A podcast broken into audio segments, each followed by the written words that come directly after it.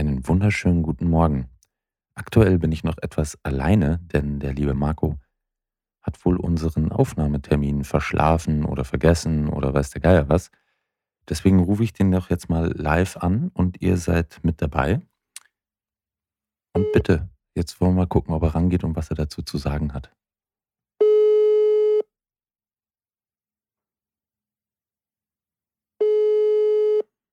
Der alte Pimmel. Jo. Ja, Diggi, was los? Warum? Ja, Aufnahmetermin vergessen? Ja, 10:30. Um 10:15, mein Lieber. Das ist eine Viertelstunde. Ja, nix 10:30. Bei mir steht 10 Uhr, mein Lieber. Also mach dich mal ran jetzt. Ja, im Picobello-Kalender. Ja, da steht auch 10:30. Nein, da steht 10. Anyway, ich komm an den Rechner. Ja? Mann. Ja, okay. Gut, bis gleich. Bitte? Bis gleich. Ciao, hau rein jetzt. Ihr habt's gehört, er kommt gleich. Also geht's auch gleich los mit einer neuen Folge Picobello.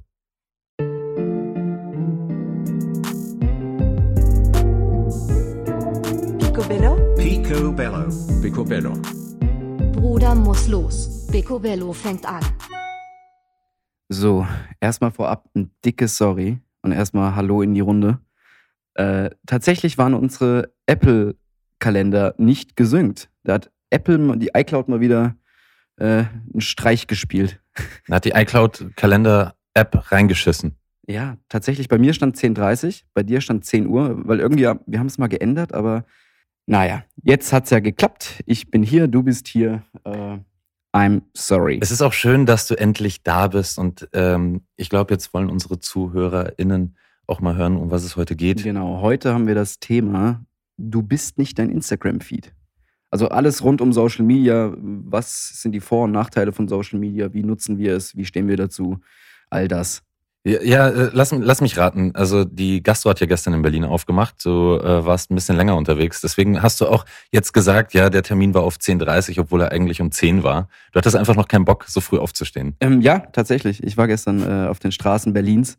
War mal ein sehr, sehr, sehr komisches Gefühl, wieder Leute Spaß haben zu sehen und mal irgendwie bedient zu werden und ein Fassbier zu bekommen. Das war das Schrägste, Fassbier wieder zu trinken. Du hattest ja schon mal eine Woche Vorsprung, ne? Du hast ja schon die Biergärten-Marathon hinter dir. Aber es war tatsächlich mal wieder ein schönes Gefühl. Kann ich absolut nachvollziehen. Fand ich nämlich auch richtig schön, mal wieder ein Bier aus dem Glas zu trinken, serviert eiskalt zu bekommen, frisch vom Fass. Und dann natürlich halt, weißt du, Biergarten. Jetzt habe ich wieder Durst. Aber wir haben ja heute ein digitaleres Thema, fernab vom Biergarten. Wie stehst du denn zu Social Media? Du bist ja jetzt, sage ich mal, nicht so der Instagram-Fameboy, sondern eher so der stille Konsument, der ab und an mal ein ästhetisches Bild hochlädt oder dein Beachbody präsentiert. Das ist sehr nett ausgedrückt. Ich muss auch mir gerade echt zurechtlegen, was ich dazu sage. Mir liegt schon so ein Konter auf der Zunge. Aber ich möchte ihn gar nicht raushauen. Noch nicht. Okay. Du hast recht, ja, ich bin kein Fanboy on Instagram. Ist aber auch gut so. Was mir trotzdem aber auch manchmal auf den Sack geht, weil jedes Mal, wenn ich irgendwas zu Picobello hochlade oder poste, verliere ich Follower. Das ist also immer geil. Man postet irgendwas, was einem am Herzen liegt, man verliert Follower. Und wenn man irgendwelche Tracks, Memes postet, kriegt man Follower. Ja, so ist das Game leider. Ja, aber nichtsdestotrotz, du hast recht, ich bin nicht so ein Fanboy wie du. Naja. Du hast ja damit ein bisschen mehr zu tun gehabt. Naja, kommen 20.000, damit kann man schon mal was anfangen, wie zum Beispiel Sponsoring abgreifen für irgendwas. Ne? Ja, aber ist jetzt nicht so, dass ich mein ganzes Leben danach richte. Ne? Also ist es... Ich wähle jetzt nicht mein Urlaubsziel aus anhand von ist es Instagrammable? Also so weit gehe ich nicht, aber da gibt es ja tatsächlich Kollegen und Kolleginnen, die das wirklich so hart leben, was ich persönlich nicht nachvollziehen kann, aber da ist ja jeder anders. Absolut, also aber jetzt nochmal, um auf deine Frage zurückzukommen, so wie ich Instagram oder auch dieses Social Media Game so empfinde, ich empfinde es als ein bisschen falsch, manchmal. Also ich nehme es brutal gerne her, um mir Inspiration zu ziehen oder auch mal zu sehen, was so andere Kreative so machen. Ich finde, dafür ist es irgendwie super geil. Ja, dafür ist es göttlich. Gleichzeitig bin ich aber auch so verleitet dazu, dass ich so ein Unendlich-Scroller bin. So richtig assi, weißt du, so, dass ich dann wirklich mal so eine halbe Stunde nur scroll und dann merke so, boah, nee. Fuck, Alter, viel zu lange da dran gesessen. Nee, also da tatsächlich, ich bin eher so der öfters mal reingucke und dann irgendwie so nach einer Minute denke ich mir, ah, kein Bock mehr. Aber das ist es halt. Das ist ja, sag ich mal, Social Media hat riesen Vorteile. So, du hast schon gesagt, irgendwie Inspiration. Ich nutze es auch extrem, um mit Leuten irgendwie in Kontakt zu treten oder Kontakte zu pflegen. Also dafür ist es halt göttlich. Aber es gibt ja auch die riesen Schattenseite, ne? Dass man, sag ich mal, sich immer mit den anderen und der Produktivität und des Erfolgs und der Reichweite der anderen irgendwie vergleicht. Und das ist halt das Schädliche an diesem Medium, dass man immer sich vergleicht. Und ich habe tatsächlich das irgendwann für mich beschlossen, dass ich das nicht mehr so nah an mich ranlasse, dass es für mich irgendwann irrelevant ist, wie viel Reichweite, Likes und ich zähle eher so mittlerweile auf die persönlichen Bestätigungen, wenn irgendwie ein Kumpel oder ein Kollege, Kollegin zu mir sagt, ey, das war eine richtig geile Strecke, das ist mir viel mehr wert als irgendwie, keine Ahnung, Story-Views oder Likes, Kommentare, keine Ahnung was. Aber am Ende wirst du ja auch manchmal von Kreativen deswegen gebucht, weißt du, die gucken sich ja deinen Instagram-Feed oder den Grid an und sagen dann so, boah, der passt vielleicht auf den Job. Du hattest es mir selber schon mal gesagt, du hattest mit irgendeinem Kreativen zu tun, dessen Namen wir hier nicht nennen werden, der auch meinte so, hey Marco, Webseite braucht heute keiner mehr, brauchst einen guten Instagram-Feed. Boah, shit, ja, das war eine große Werbeagentur. Und der hat einfach so gemeint, ja, schick einfach mal dein Instagram-Profil, dann leite ich das den Kunden weiter. Und ich so, hey, an bei meiner Webseite. Nee, Instagram reicht, Webseiten gucken wir eh nicht mehr an. Und das war so ein Moment, das war irgendwie letztes Jahr, wo ich so realisiert habe, krass, dass ich, sage ich mal, da jetzt so die letzten Jahre schon aktiv war, was jetzt für mich ein Vorteil ist. Aber wenn ich jetzt wirklich, keine Ahnung, nicht so Social-Media-affin bin, wäre das ein richtiges Problem für mich gewesen. Und so ist es halt. Ich finde es schade, wenn Leute irgendwie ihr ganzes Social-Media-Profil darauf auslegen, dass es irgendwie nur Schönes in ihr Portfolio ist. Ich meine, wenn man auf mein Social-Media-Profil geht, sieht man Sandwiches und Memes irgendwie in meinen Stories, wo ich mir denke, warum soll ich da jetzt immer nur meine stupide Arbeit reinballern? Ich möchte ja mich als Person oder ich nutze es ja auch als mein privates Medium. Aber ja, es wird halt immer mehr Social Media, immer weniger, sag ich mal, Webseite und so. Das ist, finde ich, auch schade. Aber ich finde es auch auf der einen Seite gut. Das ist so eine Hassliebe. Das ist ein bisschen schwierig. Inwiefern findest du es als Hassliebe? Also auch jetzt in welchem Kontext? Also Webseite oder Social Media? Ja, Webseite liebe ich. Da bin ich noch so eine alte Schule. Nee, aber tatsächlich Hassliebe so Social Media. Also ich liebe es zu konsumieren. Ich liebe es auch mal zu kreieren. Aber stellenweise denke ich mir so, oh, genug Internet. Ich mache jetzt irgendwie 3 Tage Pause und am nächsten Tag hängt man doch eh wieder dran. Also es ist schon hart, aber auch geil. Ja. Würdest du denn jetzt irgendwie sagen, so dass Instagram und Co., also Social Media, ich glaube, sollen wir uns jetzt eigentlich mal auf eins einschießen, Instagram oder Social Media im Allgemeinen? Oh, lass mal bei Instagram bleiben, weil die anderen Medien, lass mal bei Instagram. Okay, dann bleiben wir bei Instagram. Aber würdest du sagen, dass Instagram irgendwie dir geholfen hat bei deiner Karriere? Also man muss ja auch sagen, du hast ja schon relativ früh angefangen mit Instagram. Safe. Also tatsächlich so mein Social Media Hype würde ich es jetzt nicht nennen, aber so mein Peak hatte ich tatsächlich so 2016, 17, als ich meine Synchronsprecherausstellung hatte und halt irgendwie wöchentlich in den Medien und Presse und etc. war. Da habe ich es schon wirklich sehr ausgelebt auch. Da habe ich gefühlt jeden Tag was gepostet. Mittlerweile, keine Ahnung, bin ich da auch ein bisschen zu faul geworden. Was ungefähr jeder mir sagt, hey, poste doch mal die Strecke, poste doch mal das. Und wo ich mir denke, so, oh, nee, kein Bock. Aber tatsächlich, sowas gibt dir dann auch eine Art von Bestätigung. Und durch diese Bestätigung bekommst du auch einmal auch Anfragen oder Möglichkeiten aufgrund deiner Reichweite oder aufgrund von deinem authentisches Profil etc. Was natürlich auch geil ist und dich auch weiterbringt. Also das ist schon, ich bin dem Medium schon sehr viel dankbar, sagen wir es so. Ja, aber das ist doch schon mal was, also da hast du relativ viel Positives auch rausgesehen, ne? Aber ja, würdest du denn dann irgendwie auch das unterschreiben, dass Leute sagen, ich möchte Instagrammer werden? Ich finde das ein bisschen kritisch, so traurig zu sein. Ich finde es so traurig, wenn ich irgendwelche Interviews mit irgendwelchen Neunjährigen irgendwie im Fernsehen sehe, wo dann, ja, ich möchte YouTuber werden oder ich möchte mal Streamer werden, wo ich mir denke, ey, ich wollte früher irgendwie, keine Ahnung, was anderes werden, aber nicht YouTuber, Streamer oder Instagrammer oder Influencer. Auf der anderen Seite ist das aber auch schön, weißt du, das erste Mal gibt es die Möglichkeit, mit etwas Geld zu verdienen. Also das ist so meine Meinung, ne? Ich wollte früher nämlich immer Als ich Kind war oder Jugendlicher, wollte ich früher immer Pro-Gamer werden. Ich war so ein Counter-Strike-Nerd. Schön ESL. Und mein größtes Ziel war, irgendwann eigentlich mal für Mouseboards oder so zu spielen. Und, geil.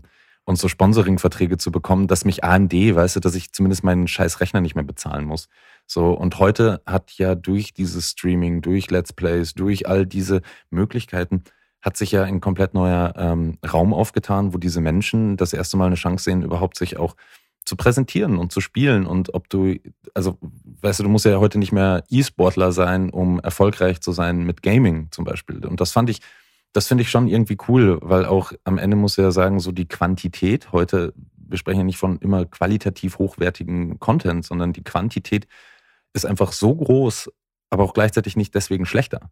Weil was ist denn heute ein schlechtes Video? Weißt du, das wäre vor 10 Jahren so, boah, krass. So. Ja, das ist es halt. Also vor 10 Jahren hat mich halt auch noch Social Media so, ich sag mal so, gekickt. Da hat man alles irgendwie so aufgesogen und mittlerweile kannst du mir irgendwie eine krasse Fotostrecke oder ein krasses Video oder ein lustiges Meme schicken. Entweder kenne ich es schon oder es schockt mich nicht mehr. Man stumpft halt so extremst ab. Deswegen vergleiche ich immer so das Social Media Game so ein bisschen wie so eine Droge. Man kann es ja schon wie eine Droge beschreiben, weil du brauchst immer mehr. Wenn du es dann weglässt, dann vermisst du es. Also ich würde mich jetzt absolut nicht als mediensüchtig beschreiben. Ich habe auch irgendwie stellenweise Urlaube, wo ich mein Handy nie in die Hand nehme. Also mich stört das jetzt relativ nicht. Aber wenn man so in unserem Kollegenkreis rumguckt, würde ich da schon unterschreiben, dass da den einen oder anderen gibt, der kann nicht mehr ohne. Ja, das war ein schönes Stichwort, by the way. Mediensucht. Ja, Mediensucht ist ja aktuell kontrovers teilweise auch diskutiert. Was bedeutet es, mediensüchtig zu sein? Die Generation, unsere als auch die nachfolgende Generation, wird ja als so eine Instagram-Social-Media-Generation, weißt du, der irgendwie alles so ein bisschen scheißegal ist, aber gleichzeitig auch gar nichts mehr egal ist, interpretiert, die irgendwie interessenlos wirkt, ohne es wirklich zu sein, die vielleicht mehr an dem Handy hängt, aber gleichzeitig ist es ja nicht verkehrt, also sich zu informieren. Klar ist heute das Straßenbild, irgendwie gucken wir alle immer in unser Smartphone, was ja auch ein bisschen weird ist. So. Und man fühlt sich irgendwie komisch, wenn man nicht ins Smartphone guckt, während alle da reingucken. Nichtsdestotrotz finde ich, Mediensucht ist ein schönes Stichwort. Ich habe dazu was aufgeschnappt, das nennt sich nämlich Heroin aus der Steckdose. Geil. Geiler Folgentitel. So könnte man das ja auch bezeichnen. Heroin aus der Steckdose. Und du hast ja schon gesagt, so angeteasert, so, es ist wie eine Droge, ja und nein. Aber ich glaube, es funktioniert deswegen ja, weil es auf die gleichen Rezeptoren im Kopf anspringt. Schön Dopamin rausballern, wenn man es konsumiert, wenn man die Bestätigung bekommt. Darauf willst du hinaus wahrscheinlich, ne? Ja, natürlich. Ist ja entweder die klassische Konditionierung oder die positive Konditionierung. Gibt es ja diese beiden Teile dazu. Klar, machst du was richtig und du wirst belohnt, dann freust du dich. Ja. Das ist mehr oder weniger wie so ein Online-Casino oder wie so ein, keine Ahnung, einarmiger Bandit irgendwie bei Merkur-Spielothek in der Sonnenallee. Mal wirst du, mal gewinnst du und das schüttest Dopamin aus und mal verlierst du. Und zack, hat dich der Strudel.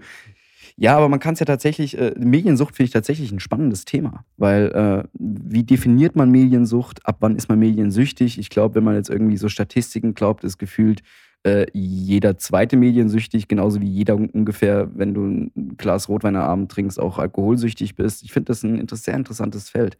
Ja, ich fand aber jetzt auch ganz geil, dass du es mit Spielsucht vergleichst. Ne? Also, ja, ist doch so. Der Automat gibt dir schon, ne? Aber du weißt halt nicht, wann. Irgendwann spuckt er. Ja, irgendwann spuckt er schon.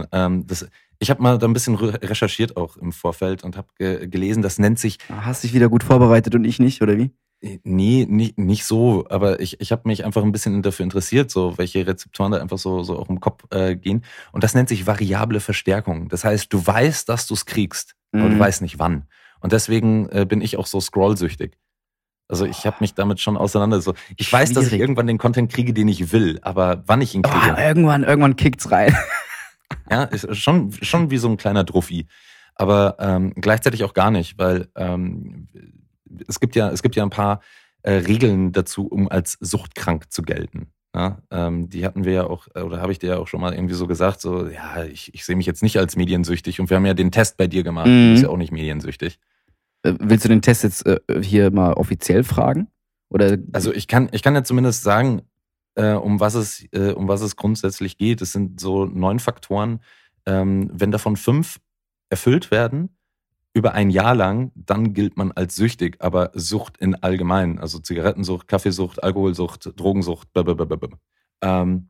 und das eine, also ich fange einfach mal mit diesen Punkten an, das sind die Eingenommenheit, Kontrollverlust, Toleranzentwicklung, Entzugserscheinungen, Interessenverlust, Emotionsregulation, Gefährdung wichtiger Beziehungen, Weitermachen trotz negativer Konsequenzen und am schlimmsten die Verheimlichung. Oh, ich check heimlich Social Media. Heimlich unter der Bettdecke. Ja, damit es bloß keiner mitkriegt. Ja, ich finde es aber echt ein interessantes Feld. Also die Sucht ist das eine, aber was ich viel interessanter finde, wie nah lässt man das emotional an sich ran? Wie nah oder wie weit fehlt einem die menschliche Bestätigung? Wie kann man das beschreiben? Also die zwischenmenschliche Bestätigung ist dann irgendwann unwichtiger als die digitale Bestätigung. Und spätestens dann hat man ein Riesenproblem, finde ich. Wenn du irgendwie gefühlt wegen Social Media und dem ganzen Vergleich-Game depressiv wirst, dann hast du ein Problem. Was ja aber auch teilweise oder größtenteils die Schuld der Plattform ist. Also wenn man mal so gerade so in die ganze Influencer-Welt geht, wo alles totretuschiert ist, wo kleine Mädels und Jungs sich irgendwie mit den großen Influencern, Bodybuildern oder Beauty-Fashion-Queens irgendwie vergleichen, das finde ich richtig hart. Und das finde ich sehr, sehr, sehr gefährlich, wenn man dann sich jeden Tag mit den Influencern vergleicht, die die perfekte Haut haben, die perfekten Beachbodies. Das ist halt richtig hart. Ja, ich sehe das ähnlich kritisch. Ich hatte andere Helden, als ich Kind war. Und wenn ich jetzt aber auch so mal auf das Instagram-Game reingehe, habe ich schon das Gefühl, das ist wie so eine Götzenanbetung. Weißt du, so, das sind alles irgendwie super rich, super krasse Bodies, bla bla bla, die sind schlank und auf einmal fühle ich mich als Normalo irgendwie nicht so geil. Und da gab es irgendwie so einen ganz schönen Post, den fand ich irgendwie ziemlich sweet. Da ging es darum, so, was sind eigentlich so, was sollten Vorbilder sein? Und dann hast du einmal so die Kim Kardashian und dann ist so eine junge Frau in einem Astronautenanzug und das. Ach, die Astronautin da, oh ja, voll gut. Ja, ja, die jüngste Astronautin, die jemals eine Space-Mission geflogen ist, mit gerade mal 19 Jahren. So, und ich finde, das sind eigentlich Role Models, die man haben sollte, wenn man irgendwie sagt, so, ich möchte was gebacken kriegen, weil mit 19 Jahren hochfliegen. Geil. Das ist schon Hut ab, Respekt. 1000-mal geiler als irgendwie ein Rabattcode. Nee, komplett. Absolut. Bei uns gibt es ja zum Glück keine Rabattcodes, außer für Sterni. Oh nee, Alter. Hagen kommt bald nach Berlin und er hat gesagt, das Erste, was er machen will, ein Sterni trinken. Alter, dafür kriegst du, boah, ohne mich. Egal, nochmal zurück zum Thema. Ich finde es richtig, richtig, richtig schwierig, wenn man jetzt auch mal in unserer Bubble so ein bisschen denkt. Was ich jetzt auch so über den Lockdown immer so hart gemerkt habe, da habe ich immer mehr mich von Social Media distanziert, weil keiner hatte ja, oder sehr, sehr wenige hatten ja während dem harten Lockdown zu tun, zu arbeiten. Und du bist ja immer darauf hinaus, was macht die Konkurrenz, wer arbeitet, wer ist wie fleißig, wer hat welchen Kunden, wer hat welches Großprojekt. Und gerade während dem Lockdown, wenn es halt politisch oder budgetär halt sehr, sehr, sehr schwierig für sehr viele Fotografen, Filmemacher oder Produktionsagenturen oder generell für Freelancer ist. Und du siehst jeden Tag deine Kollegen, Kolleginnen am Produzieren. Das macht dich irgendwann kaputt. Und dann habe ich mich mal echt damit auseinandergesetzt, so von der Statistik. Also es hat mich irgendwie mal interessiert, so wie läuft der Algorithmus etc. Habe ich mich halt so ein bisschen reingefuchst. Und das ist ganz interessant. Angenommen, du folgst 100 Leuten. 100 Kreativen, die irgendwie Filmemacher, keine Ahnung, Setdesigner, Fotografen etc. Mhm. Wenn jede Person alle 5 Tage ein produktives Bild hochlädt oder eine Story macht, dann bekommst du ja logischerweise mathematisch jeden Tag, das sind ja dann 20 Posts am Tag, die Produktivität vorgaukeln. Und sprich, du denkst jeden Tag, wow, 20 weitere Leute, die irgendwie am Set sind, die fleißig sind, die freie Strecken produzieren. Und das macht dich auf Dauer fertig. Ja, das ist doch auch so ein bisschen das Finn Kliman-Ding. So, ich bin ein groß bekennender Finn Kliman-Fan. So, ich finde den Typen einfach krass, was der so gebacken kriegt. Und dennoch finde ich es halt auch krass, so, was der halt jeden Tag macht. So, und er lässt ja auch jeden Tag dabei sein. So, er gründet 1 Million Firmen, hat 1 Million Projekte, kriegt das alles irgendwie gebacken. Aber hat auch 1 Million Mitarbeiter, die im Hintergrund arbeiten, das darfst du nicht vergessen. Natürlich, also wir sehen ja immer nur das eine Bild im Vorfeld, so, aber die Arbeit dahinter sehen wir ja immer nicht. Das ist ja genauso, Ich hab gestern auch das erste Mal gesagt, so nach der Produktion war ich echt irgendwie fertig und dachte mir so, boah, morgen muss ich jetzt noch den Podcast machen, ich muss den noch vorbereiten. Dann sitzt du ja auch irgendwie, saß ich dann auch noch irgendwie bis 12, dann dachte ich mir so, jetzt will ich noch so ein bisschen Verdansk abgammeln und da noch ein bisschen um die Häuser ziehen mit meinem Squad. Ja, und dann ist es schwuppdibu, ist es 3 Uhr morgens. Also nur zur Info, das ist du meinst Call of Duty, ne? Vielleicht kennen manche Verdansk jetzt nicht. Ja, das ist, ja, man muss ja auch nicht immer alles, ja, man muss ja auch nicht immer alles verstehen, was ich hier so von mir gebe. Aber es ist doch wahr, keine Ahnung. Ich bin da ja auch so, ich fühle mich da schon auch immer irgendwie so ein bisschen unproduktiv, obwohl ich ja selber weiß, dass ich sehr viel tue. Und gleichzeitig denke ich mir so, hey, was bin ich denn für eine Pimmelnase oder für so ein, so ein gammeliger Schimmelpunk, der irgendwie nichts gebacken kriegt. Und dann mache ich mal irgendwie einen Post fertig und denke mir so, geil, jetzt mit Picobello, mir taugt das so, das liegt mir irgendwie am Herzen. Ich mache einen Post, bam, verliere ich 20 Follower. Und ich denke mir so, wow, der Algorithmus ist einfach eine richtige fucking Bitch. Ja, ist es. Aber tatsächlich, also sich mit Finn Kliman und Co. immer zu vergleichen, damit kommt man ja mit der Geschwindigkeit und der Taktung gar nicht hinterher. Aber tatsächlich, weil du gerade gesagt hast, du verlierst Follower, wenn du irgendwas postest. Ich habe da mal früher, so, keine Ahnung, vor 3-4 Jahren, das so hart ausgetestet. So, worauf stehen meine Follower und welche Art von Bildern, welche Reichweite etc. Das ist so enttäuschend, wirklich. Und zwar, wenn ich irgendwie wirklich ein Herzensprojekt hochlade, wie, keine Ahnung, Bud Spencer damals fotografiert und den Vlog dazu hochgeladen. Die kennen doch einfach niemand mehr. So, wir sind die letzte Generation, die Posts waren schon so erfolgreich, aber dann lade ich halt irgendwie, keine Ahnung, einen Burger hoch. Früher hat man das ja noch so gemacht, so jeden Shit hochgeladen. Da lädt man einen Burger hoch und auf einmal kriegt das mehr Likes als irgendwie ein Herzensprojekt von mir. Und das ist halt tatsächlich richtig, richtig, richtig schlimm. Das hat mal Sido vor ein paar Jahren einen richtig lustigen Post gemacht. Der hat sein neues Album irgendwie promotet und das hatte x-tausend Likes. Und dann hat er wirklich seinen Kot fotografiert in der Toilette. Wo irgendwie, keine Ahnung, Paprikastücke drin waren, hat dann irgendwie geschrieben so Blut im Stuhl oder irgendwie sowas und es hatte mehr Likes als sein Album-Promo. Und dann hat er irgendwie das ganze Instagram so hart kritisiert, wie halt Instagram tickt. Und das ist halt die Wahrheit. Das ist wirklich scheiße, im wahrsten Sinne des Wortes. Könnte man Instagram mit der Bild-Zeitung vergleichen? Hauptsache reißerisch, Hauptsache irgendwas anbieten, was kein Schwein interessiert, aber trotzdem sagen, das ist es. Clickbait. Ja, Clickbait, schönes Stichwort. Kannst du dazu mal was sagen? So, du hast mich letztens damit auch so, hey, unser Titel ist nicht Clickbait genug. So, ich war so ein bisschen, ich musste es googeln. Du kennst nicht Clickbait? So, ja. Alter, daraus besteht YouTube. Hauptsache das clickbaitigste Thumbnail hochladen und die reißerischsten Titel. Was ab Minute 17 passiert? Ich habe meinen Augen nicht getraut. Das ist Clickbait mal wieder. Okay. Also, bei Slide Nummer 4 hat's mich vom Hocker gehauen. Das kennst du doch wohl. Also zumindest, da musst du doch einmal nur irgendwie auf gmx.de oder Yahoo oder den ganzen Kram gehen. Das ist alles Clickbait, mein Lieber. Alles. Ja, ich gebe dir, das ist ja so ein bisschen wie die Bunte im Internet quasi. Genau. So, Hauptsache irgendwas reinballern, obwohl es gar nicht stimmt. Ganz kurz, die Währung des Internets ist Aufmerksamkeit. Schön, gut, dass ich ein analoger Mensch bin und irgendwie so manchmal darauf auch einen Fuck gebe, aber trotzdem raste ich aus. Weil ich einfach ja auch mit dir irgendwie sag so, boah, komm, wir machen das jetzt cool. Und dann verliere ich Reichweite immer mehr. Und die einzigen Leute... Ja, aber dann sei doch froh. Also sei doch froh, wenn du, sag ich mal, ein paar Bots verlierst, die aufgrund von irgendwelchen Hashtags auf dein Profil gestoßen sind und die dann irgendwie von Instagram gelöscht werden. Weil oftmals sind es nicht die Follower, die du irgendwie kennst oder die bleiben dir jahrelang treu, außer du bist halt ein Arschloch oder, keine Ahnung, bist halt irgendwie politisch unkorrekt oder keine Ahnung was.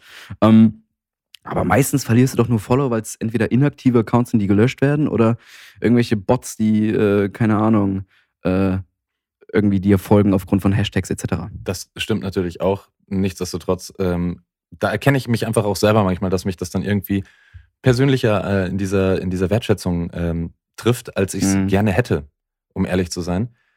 Nichtsdestotrotz wissen aber auch mittlerweile unsere ZuhörerInnen, dass ich ja auch ein sehr analoger Mensch bin, worüber du dich ja auch immer gerne lustig machst, dass ich mir noch alles immer auf Zettel notiere, dass ich mir Dinge ausdruck. Ja, Aber ich bin halt so und deswegen habe ich auch mittlerweile festgestellt, dass mich Instagram eher mehr abfuckt und dass ich mehr gebacken kriege, wenn ich es nicht benutze. Ist doch gut, also ist schon mal sehr wertvoll, dass du die Erkenntnis gemacht hast. Weil oftmals konsumiert man es ja einfach und weiß nicht, dass es mir schadet oder nicht gut tut.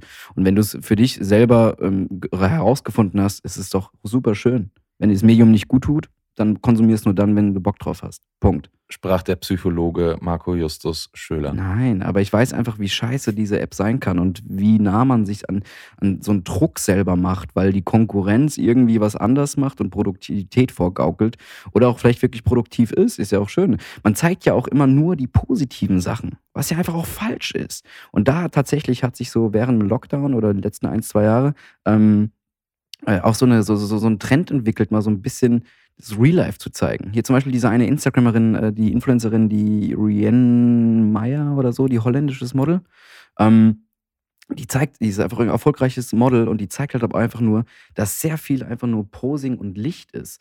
Also wirklich, das einfach...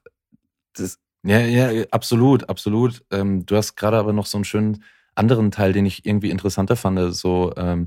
Wie ging es denn dir mit in dem Instagram-Game? Weil da habe ich gerade so ein bisschen was rausgehört. Jetzt hast du natürlich einfach wieder Unmengen Wörter hintereinander gesetzt, ohne mir da die Möglichkeit zu geben, ein bisschen dazwischen zu schieben, weil das fand ich gerade super interessant. Wie ging es denn dir persönlich mit diesem Instagram-Game? Du meinst jetzt in der Vergangenheit oder während dem Lockdown? Ja. Oder? In der Vergangenheit vor allem. Ich habe das genossen, weil es ja auch für mich irgendwie ein cooles Medium war, um mich einfach meine Arbeiten und mich ein bisschen den Leuten näher zu bringen, wer hinter der Kamera steckt und die Arbeiten und was für Storys dahinter sind. Ist halt ein schönes Sprachrohr, das Medium. Und ich habe tatsächlich auch sehr, sehr, sehr lange sehr viel Spaß an der App gehabt, weil einfach die Reichweite cool war und keine Ahnung, dadurch kamen Anfragen stellenweise. Ich schreibe stellenweise mit meinen Kunden über Instagram. Also auch mittlerweile noch. Es macht mir noch Spaß, aber ich finde es halt schwierig, ab dem Zeitpunkt, wo halt irgendwie Instagram aufgekauft wurde von der Facebook-Group, fand ich es halt schwierig. Dann wusste ich halt so, okay, das wird jetzt 1:1 wie Facebook monetarisiert und runtergeballert, was ja im Stand 2021 100% der Fall ist. Man hat keine Reichweite mehr. Ja, aber du sprachst ja vorher noch so von Druck, weißt du, so, dass du meintest so irgendwie, dass da so ein Druck dahinter ist. Das fände ich irgendwie interessant. Also wenn ja, du logischerweise, sagst, wenn du ein Profil hast, willst du ja auch irgendwie was posten und dich mitteilen. Und irgendwann fragt dich dann irgendwie ein Kollege so, gibt's dich noch so? Machst ja gar nichts mehr, nur weil man halt nichts auf Instagram gepostet hat. Aber na klar, guck auf meine Vibe-Seite, da sind 4 neue Kampagnen online, so in dem Stil. Ja, aber auf Instagram sieht man ja nichts. Arbeitest du noch? Alter, fuck it, Mann. Das regt mich immer richtig auf, dass man immer nur auf sein Profil von der Produktivität und vom Erfolg so runter reduziert wird.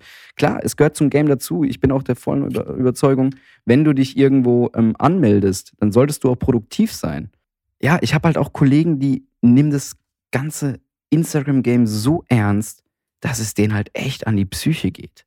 Also, das weiß ich. Und das finde ich halt schade, wenn man den Druck, den man von außen bekommt, so nah an sich ranlässt, dass man halt damit halt echt unzufrieden ist. Und dann spätestens sollte man das ganze Medium sehr stark hinterfragen. Aber es ist auch egal, über was wir jetzt hier reden. Aber nichtsdestotrotz finde ich es ziemlich, ziemlich krass, dass dann solche Leute irgendwie dann doch eigentlich näher am Wasser gebaut sind. Komplett. Oder genauso nah am Wasser gebaut sind wie meine Villa. Du Arschloch. Entschuldigung. Das muss jetzt einfach raus. So. Ja, nee, tatsächlich. Man darf das halt nicht nah an sich ranlassen. Und man soll sich nicht mit anderen vergleichen. Jeder hat sein eigenes Tempo, jeder hat seine eigene Geschwindigkeit. Und wenn du keinen Bock hast, auch 5 Monate nichts auf Instagram zu posten, dann bestraft dich zwar Instagram mit dem Algorithmus, aber dann ist es halt so. Und ich finde, da habe ich mir enorm den Druck aus den Segeln genommen. Ich benutze die App nur noch, wenn ich richtig Bock habe, was zu machen. Und wenn nicht, ja, dann ist es halt so. Aber ey, es gibt doch auch auf Netflix diese krasse Doku, Social Dilemma, die irgendwie während dem ersten Lockdown gefühlt jeder geguckt hat, was ja auch super wichtig ist, dass man einfach mal so ein bisschen die Whistleblower zu Wort kommen lässt, wie diese Apps programmiert werden von den Glückshormonen und wie was ausgeschüttet wird und wie man den Nutzer dazu bringt, möglichst lange und viel in dieser App zu verbringen, also Zeit zu verbringen. Ja, Absolut. Also wir haben ja irgendwie auch nochmal gesagt, so hey, das wäre irgendwie auch passend, so das ganze Thema. Also wer diese Folge oder diese Serie beziehungsweise Dokumentation, vielen Dank, jetzt habe ich einfach alles durch. Wer diese Dokumentation noch nicht gesehen hat, der sollte sich die einfach mal anschauen, weil es ist sehr, sehr interessant, wenn halt irgendwie der Inventor des unendlichen Scrollens darüber spricht und sagt so, ja sorry, ich dachte, das wäre halt aus User Experience super geil, aber heute denke ich halt, das war der größte Fehler, den ich je programmiert habe. Ja, so, komplett. Und das ist schon sehr interessant. Diese Doku findet ihr übrigens alle auf Netflix. Social Dilemma ist der Titel. Wir packen es einfach in die Shownotes. Sehr informativ, ein bisschen reißerisch auch. Es ist halt so eine typische Netflix-Doku. Ist jetzt nicht so super, super, super geil, aber es ist super informativ und es holt jeden ab, wenn es um dieses Thema geht. Und bei Weitem nochmal ein bisschen intensiver, als wir das jetzt hier auch gerade besprechen, um ehrlich zu sein. Nee, ist tatsächlich eine sehr, sehr, sehr schöne Doku, die genau dieses Psychologische beschreibt, so wie, also dann versteht man auch so mal, okay, das ist halt wirklich wie ein Online-Casino, mal verlierst du, mal gewinnst du und du hast irgendwie immer Bock, weiter dran zu bleiben und das ist es halt. Und deswegen finde ich es auch schön, dass Instagram jetzt aktuell so eine Beta-Testphase hat in verschiedenen Ländern, wo sie mal spielen von wegen mit, dass man die Likes nicht mehr angezeigt bekommt und dass nur noch derjenige, der das Bild hochgeladen hat, die Likes sieht. Ich finde das richtig schön, weil das nimmt mal ordentlich den Druck aus den Segeln und dann gibt's... Ja, ebenso, genauso wie mit den Followern, dass die Follower auch gar nicht mehr angezeigt werden. Ach, planen die das auch? So, das habe ich jetzt gar nicht mitbekommen. Ja, dass man sowohl auch die Follower einfach nicht mehr oben im Feed sieht. Also dann steht da nicht mehr 1 Million Follower, sondern steht halt gar nichts mehr. Und das finde ich schon auch interessant, weil dann wird ja auch dieses ganze Instagram-Game, also sei es auch Influencer-Marketing, wenn komplett. Wir das Buzzword hier droppen, so dann wird es ja irgendwie mal spannend, ob das dann überhaupt noch Sinn macht. Das ist dann echt interessant, weil sieht dann auch der Account selber nicht mehr seine Follower? Genau. Du siehst deine Follower nicht mehr selber. Also das heißt, das ist hart, weil dann hast du ja das ganze Social-Media-Marketing und Influencer- und Botschafter-Kram. Das ist halt dann nahezu wertlos. Ich glaube, das ist eine Frage, die wird sich dann erst beantworten, wenn man es soweit hat. Aber ich finde den Ansatz super interessant, weil das würde ja bedeuten, jeder ist potenzieller Influencer und du gehst wahrscheinlich auch als Marke oder als Marketingagentur ein bisschen anders ran und suchst dir eher Leute aus, nicht aufgrund nur der Reichweite, sondern du denkst dir, hey, wer passt denn wirklich da rein? Also ein gutes Beispiel ist, wenn ich mit Sportlern oder am Berg unterwegs bin, jetzt zum Beispiel für ... dann kann ich kein Model gebrauchen, das nur gut aussieht oder ein Influencer, der so tut, als wäre er Bergsteiger. Weil das siehst du und spürst du jederzeit und dann wäre es doch viel, viel sinnvoller, wenn ich als Marke dann sage, okay, ich habe halt krasse Sportler irgendwie am Schissel oder ich suche irgendwie den Otto-Normalsportler und gehe so durch ein paar Kanäle und denke mir, hey krass, der hat genau dieses Leben und ob der dann 1000 Follower hat, 2 Follower oder 1 Million, spielt gar keine Rolle mehr. Ja, nee, finde ich gut. Auch tatsächlich, ich glaube, wenn Instagram das ändern sollte, wird sich einiges psychologisch bei vielen ändern. Ich will nicht wissen, wie viele Teenies aktuell in Depressionen stecken, weil sie sich mit anderen Influencern oder den Klassenkameraden und Klassenkameradinnen vergleichen. Ich glaube, ich bin richtig froh, dass ich in unserer Generation bin und nicht irgendwie direkt mit 10 Smartphone und TikTok irgendwie aktuell aufwachse. Ja, genau. Boah. Das ganze Thema so mit Mobbing, so, weißt du, wenn halt irgendwie 10-jährige Mädchen anfangen, sich zu dick zu finden, so, ja. Da ist ein bisschen was wrong, ne? Und dann kriegen die halt auch noch irgendwie so, dann gibt's ja dieses Telonym und weiß der Geier, was es ja alles da gibt unter der jungen Zielgruppe. Wie gesagt, ich bin da ja auch nicht ganz so im Bilde, aber ich finde das trotzdem ganz schön krass, wenn man sich mit so jungen Jahren schon so einen Druck macht und so vergleicht. Oder wenn man dann sagt so, hey, mit 21, boah, ich habe jetzt gerade meinen Bachelor fertig und ich weiß gar nicht, wohin ich will und alle sind so erfolgreich um mich herum, so.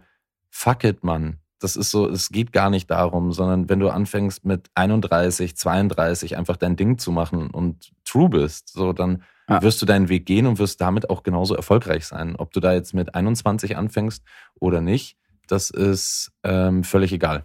Was ich noch sagen wollte, eben haben wir ja so Thema Influencer gesprochen. Ich finde das ebenfalls ein sehr, sehr interessantes Feld, weil es ja genau mit dieser Instagram-Bubble und dieser Instagram-Feed-Welt, was unser Thema ist, ein Hauptbestandteil ist für das ganze Übel dahinter, weil da einfach sehr, sehr, sehr viel Kohle dahinter steckt. Hast du schon mal mit Influencern zusammengearbeitet? Ja. Also, was ich sehr interessant finde, den Wandel. Beispielsweise Parfüm. Das finde ich ein sehr gutes Beispiel. Jahrelang war Parfüm so das Ding für die Haute Couture-Models, für wirklich so die Creme de la Creme-Models. Dann wurde die ganze Parfümwerbung ersetzt durch Schauspieler. Dann ist dann Johnny Depp, dann ist da irgendwie eine, keine Ahnung, weiß nicht, halt Schauspieler. Und auf einmal sind es Influencer. Und ich finde das sehr interessant, wie Influencer auf einmal die neuen Werbe-Rockstars sind. Keine Ahnung. Was denkst du, ist der nächste Schritt? Also ich denke gar nicht jetzt gerade mal so weiter an den nächsten Schritt, sondern wenn ich den Vergleich sehe vom Topmodel zum Superstar hin zum Influencer, dann würde ich mal sagen, das ist wie das Niveau tanzt Limbo. Ja, es geht ja immer weiter runter. Und ich habe in der Vergangenheit relativ häufig auch mal mit so Influencern zu tun gehabt für eine Beauty-Marke.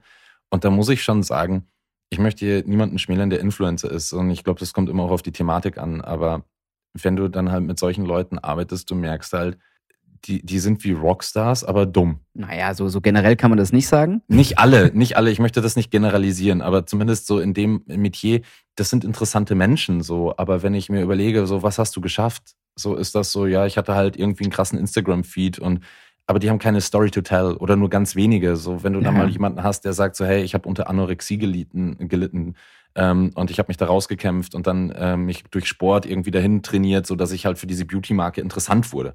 Hey, das sind Backstories, die sind super, super interessant, aber das sind so Einzelschicksale. Aber am Ende sind diese Leute, die haben für sich etwas entschieden und haben dafür entschieden zu sagen, ich lasse Leute an meinem Leben teilhaben. So, während jetzt, sage ich mal, ein Topmodel so oder die Schauspielerriege, die haben halt in einer ganz anderen Performance dazu geleistet, dass sie dahin kommen, wo sie sind. Und trotzdem... Genau, da ist, sag ich mal, die Parfümkampagne ist dann ein Side-Effekt von ihrer Karriere. Genau. Wohingegen ein Influencer darauf hinarbeitet, eine Parfümkampagne ist. Genau, also das ist ja der Unterschied. Weißt du, ich würde sagen, ein Schauspieler sagt ja nicht, ich will Werbung machen, sondern der sagt, ich will krasse Filme spielen, ich will irgendwie meine Goldene Palme einsacken oder ich will einen Oscar kriegen für Best Performance. So, das ist das Ziel. Alles andere ist nur ein Side-Effekt. Ein gutes Beispiel ist ja da auch Brad Pitt für Breitling oder so. Ja klar, der Typ hat so oft irgendwie einen krassen... Das Geld nimmt er mit halt, ne? Ja, der hat irgendwie so oft irgendwelche krassen Kriegsfilme gespielt, dass natürlich dann Breitling gesagt hat, so hey, willst du nicht in der Fliegerjacke hier Werbung machen? Naja, klar. Ja, und wenn das Geld stimmt, warum macht das nicht? Ne? Aber das ist wahrscheinlich nicht das Ziel. Und ich glaube, das ist genau der Unterschied, dass die einen sagen, Monetarisierung ist Ziel und die anderen sagen, es ist ein Beiwerk. Genau. Und ich finde das auch immer so im Sport sehr interessant. Ja. Jetzt gerade im Fußball, das ist so in meiner Bubble habe ich das so mitbekommen. So Sportler jetzt angenommen, Nationalelf oder FC Bayern oder Dortmund, die bekommen ja richtig gute Kohle für das, dass sie auf dem Rasen richtig gut performen. Aber sie haben dann auch noch Werbeverträge, Werbedeals vom Verein, von der Nationalmannschaft etc., die halt die Spieler verpflichten, an ihr Gesicht für Sponsor XY zu zeigen. Und das meine ich halt, so ein Schauspieler oder ein Sportler hat seine Sache schon bewiesen, sei es anhand von der Leistung auf dem Platz oder am Filmdrehset etc. Und nebenbei kommt dann halt mal irgendwie eine Breitling-Werbung bei Brad Pitt oder eine, keine Ahnung, Paulaner-Werbung bei Kimmich. Und das finde ich halt dann interessant, weil das ist halt nur so ein Side-Effekt der Karriere. Aber bei Influencern ist es halt so, die arbeiten eine ganze Woche, ein ganzes Jahr darauf hin, diese eine Kampagne das Gesicht zu sein und irgendwie Rabattcodes rumzuschleudern. Das finde ich halt ein bisschen schwierig. Klar, es ist ein neuer Beruf. Vielleicht ist es in 1-2 Generationen ganz normal, dass man halt irgendwie Influencer als Beruf ist. Für uns ist es halt irgendwie auch so ein bisschen neu gewesen. Mittlerweile, also ganz am Anfang, als so Influencer so aktiv wurden, da habe ich auch schon so ein bisschen das belächelt. Und jetzt irgendwie so schnips 5 Jahre später, schätze ich jetzt einfach mal grob, ist es halt normal. Ja, aber das haben wir alle irgendwie belächelt und wir alle waren so, ist das so the next way? Ja, es war und ist aktuell immer noch the next way. Gerade überlegen ja alle, wie man TikTok, also große Unternehmen überlegen ja, wie man jetzt in TikTok hineinkommt und wie man das machen kann. Da ist es aber unglaublich schwierig, weil das ein Medium ist, das keine Planung braucht, sondern ein Standing. Ja. Aber davon... TikTok ist sowas, wo ich überhaupt nicht durchblicke. Ich auch nicht. Vielleicht sollten wir uns mal jemanden... Vielleicht... vielleicht sollten wir uns echt mal jemanden holen, der richtig Peil von TikTok hat, sondern so einen krassen TikTok-Star, und mit dem mal sprechen und sagen so, hey, wie ist dieses Medium? Wir sind Boomer, wir verstehen es nicht, weil für die TikTok-Generation sind wir halt fucking Boomer. Würdest du die schon als Boomer bezeichnen? Interessante Frage. Zumindest, wenn es um so TikTok-Generation geht, auf jeden Fall. So, keine Ahnung. Ach, du hast doch letztens noch den Fortnite-Tanz gemacht. Ja, ne, so, es passiert schon mal, aber selbst den bin ich ja, also selbst den kann ich ja nicht richtig, sondern ich verkacke den ja eh schon immer regelmäßig, weil ich kann meinen Körper nicht mal so bewegen. Ja, muss noch ein bisschen mehr Yoga machen. Du Stänkerer, Alter. So, erst zu spät kommen und dann hier gleich wieder irgendwie mit Argumenten um sich werfen. Mit Dreck um sich werfen. Sorry. Ist ein dubioser Morgen heute gewesen. Nee, aber keine Ahnung, ich finde, das sind alles so immer interessante Themen und irgendwie schneiden wir die ja immer so oft an. Jetzt sind wir ja von Instagram quasi zu so ein bisschen in dieses Influencer-Marketing gekommen. Ich finde, das ist ein breites Feld und ich finde es ja auch spannend, und ich möchte noch hier einmal sagen, ich möchte niemanden schmälern, der Influencer ist. So, es gibt Leute, die haben ein krasses Standing und die feiere ich auch hart dafür, dass sie so sind und das halt auch kundtun. Aber es gibt halt auch echt viele Werbenulpen, so, genau, die nichts anderes machen als hier, wenn du den Code nimmst, dann kriegst du 20%. Und das Allerschlimmste, finde ich, sind diese Hausfrauen, ja, die irgendwie 20 Follower haben und dann oben drüber noch Werbung schreiben. So, wo ich mir halt dann denke, so, hey, hast du es nicht kapiert, du bist kein Influencer. Aber nichtsdestotrotz ist es wenigstens ehrlich, weißt du, sie sagen so, selbst für meine 20 Follower, hey, ich mache hier gerade ein bisschen Werbung und das ist fair, während ja andere Influencer, egal was sie tun, auch das immer noch nicht markieren. Und das ist ja genau auch dieses Problem mit Internet, mit der Regulatimierung, das ist jetzt, glaube ich, das falsche Wort dafür, aber mit diesem Gesetzesblock, das, was ist Werbung, was ist keine Werbung, weil am Ende könnte man sagen, hey, ich kann ja auch für alles wirkliche Werbung machen und könnte sagen so, ja, ich benutze es ja nicht, weil ja meine Reichweite gar nicht so groß ist. Und dann kannst du hier zum Micro-Influencer gehen und sagen so, hey, mach mal ein bisschen Werbung, du musst das ja gar nicht, weil du wirst gar nicht so gescreent wie jemand, der 25 Millionen hat. Ja, klar. Ey, was super lustig ist, ich habe auf YouTube die Woche irgendwie so einen Beitrag gesehen von irgendwie so einem YouTuber, der hat eine Fake-Creme erstellt. Und diese Fake-Creme hat er halt irgendwie komplettes Branding, also alles, Webseite, eine PR-Agentur dazu gefaked. Und in den Inhaltsstoffen waren halt super dubiose Inhaltsstoffe, so wie Uran als Inhaltsstoff und Asbest, also so kompletten Bullshit da hinten reingeklebt, drauf gebappt. Und in der Creme, das war irgendwie so ein Tag- und Nacht-Lotion, keine Ahnung, hat irgendeine Gesichtscreme, hat halt einfach Kleidgel reingemacht. Und hat dann irgendwie über seine gefakte PR-Agentur halt sämtliche Influencer akquiriert. Viele haben halt einfach abgesagt, weil sie irgendwie für Beauty-Produkte irgendwie nicht so Werbung machen. Aber ein paar haben halt auch zugesagt. Und die haben halt wirklich die ganze Scheiße vorgelesen, was da in dem Briefing drin vorstand. Bitte filme dich so und so und bitte lese auch die Inhaltsstoffe vor, weil die auch super gut sind. Und teste die Vorher-Nachher-Effekt, wenn man es irgendwie eine Woche getragen hat, und Rabattcode. Das ist so hart, wie die Influencer, also logischerweise nicht alle, aber die da halt irgendwie teilgenommen haben, wie die halt die Marionette von dem Produkt sind. Und am Ende hatten sie Kleidgel im Gesicht. Aber ist das nicht irgendwie ein schönes Stichwort dazu, dass das sehr, sehr viel Fake ist? Also, dass diese Instagram-Bubble, in der wir uns befinden, sehr viel Fake ist, sehr viel eher Schein statt Sein. Ja. Ich glaube, jeder, der diese eine Jan Böhmermann-Folge über Dubai gesehen hat, der wird auch, das war für mich so ein Wow-Effekt. So, ja, wie einfach politisch der Tourismus da eingekauft wird. Über Influencer, über Steueroasen. Die sollten wir übrigens auch unten in die Shortnotes packen, finde ich. Also, dass auch die safe Leute sich, falls jemand diese Folge von Böhmermann nicht gesehen hat, sich das die mal Pflichtprogramm angucken kann. Übrigens, apropos Dubai, was ist denn jetzt mit den Wiesen in Dubai? Ich habe irgendwie gehört, dass München geklagt hat. Jetzt komme ich schon hier wieder, so Daily News, bin ich halt nicht fit. Ich weiß es nicht, was da abgeht. Ich weiß nur, dass die Wiesn nicht stattfindet. Und ich bin sehr traurig, dass die Wiesn das zweite Jahr in Folge nicht stattfindet. Ist halt manchmal so, ne?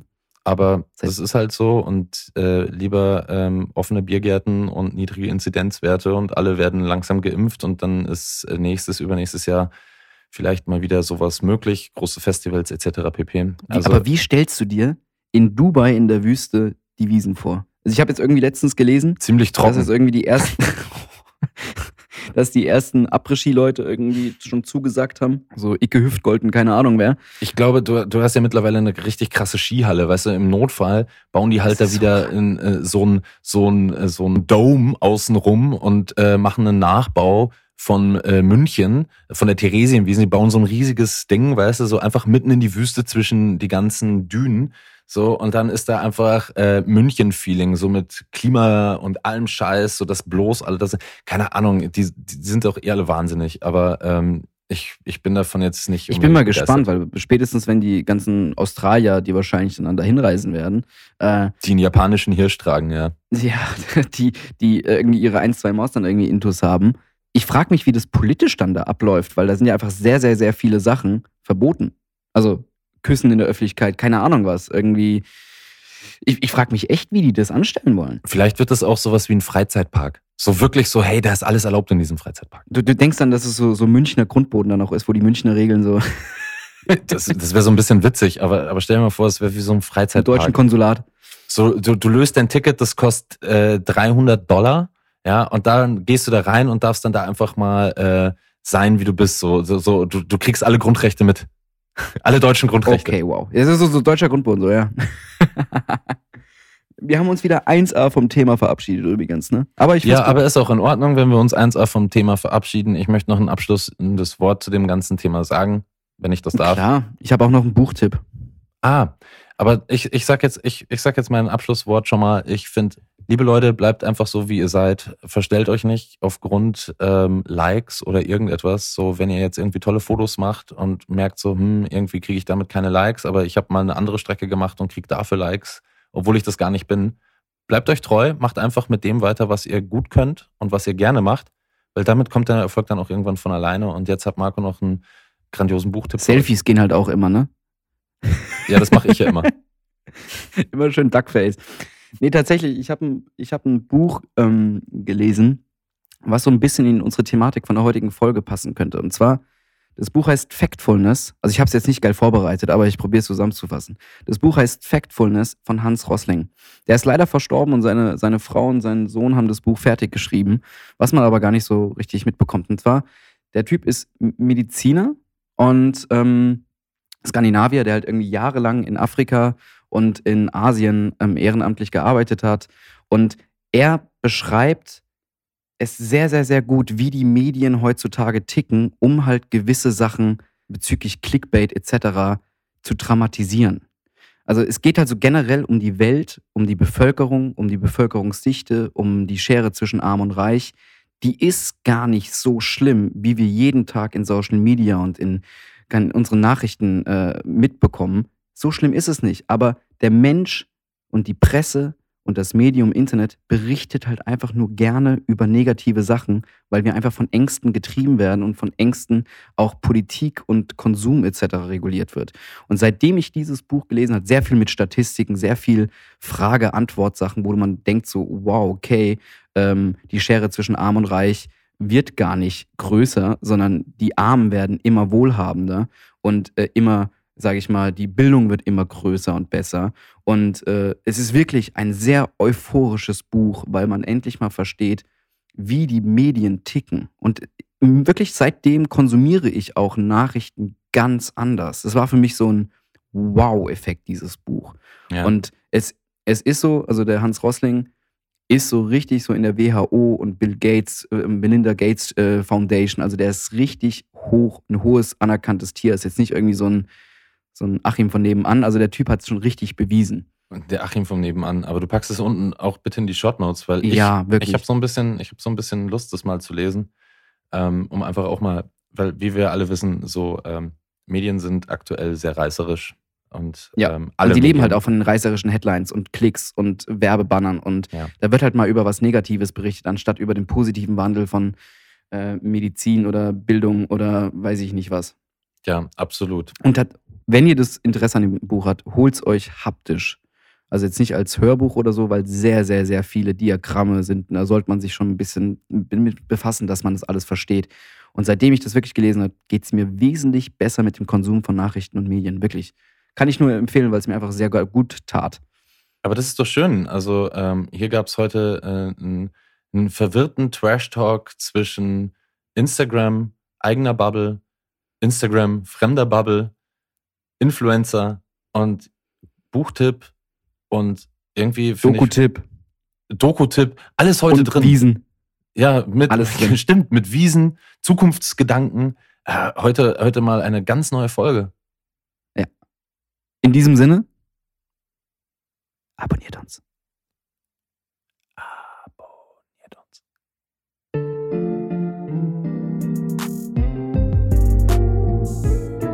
Picobello? Picobello. Oh nein, jetzt muss ich wieder 2 Wochen warten.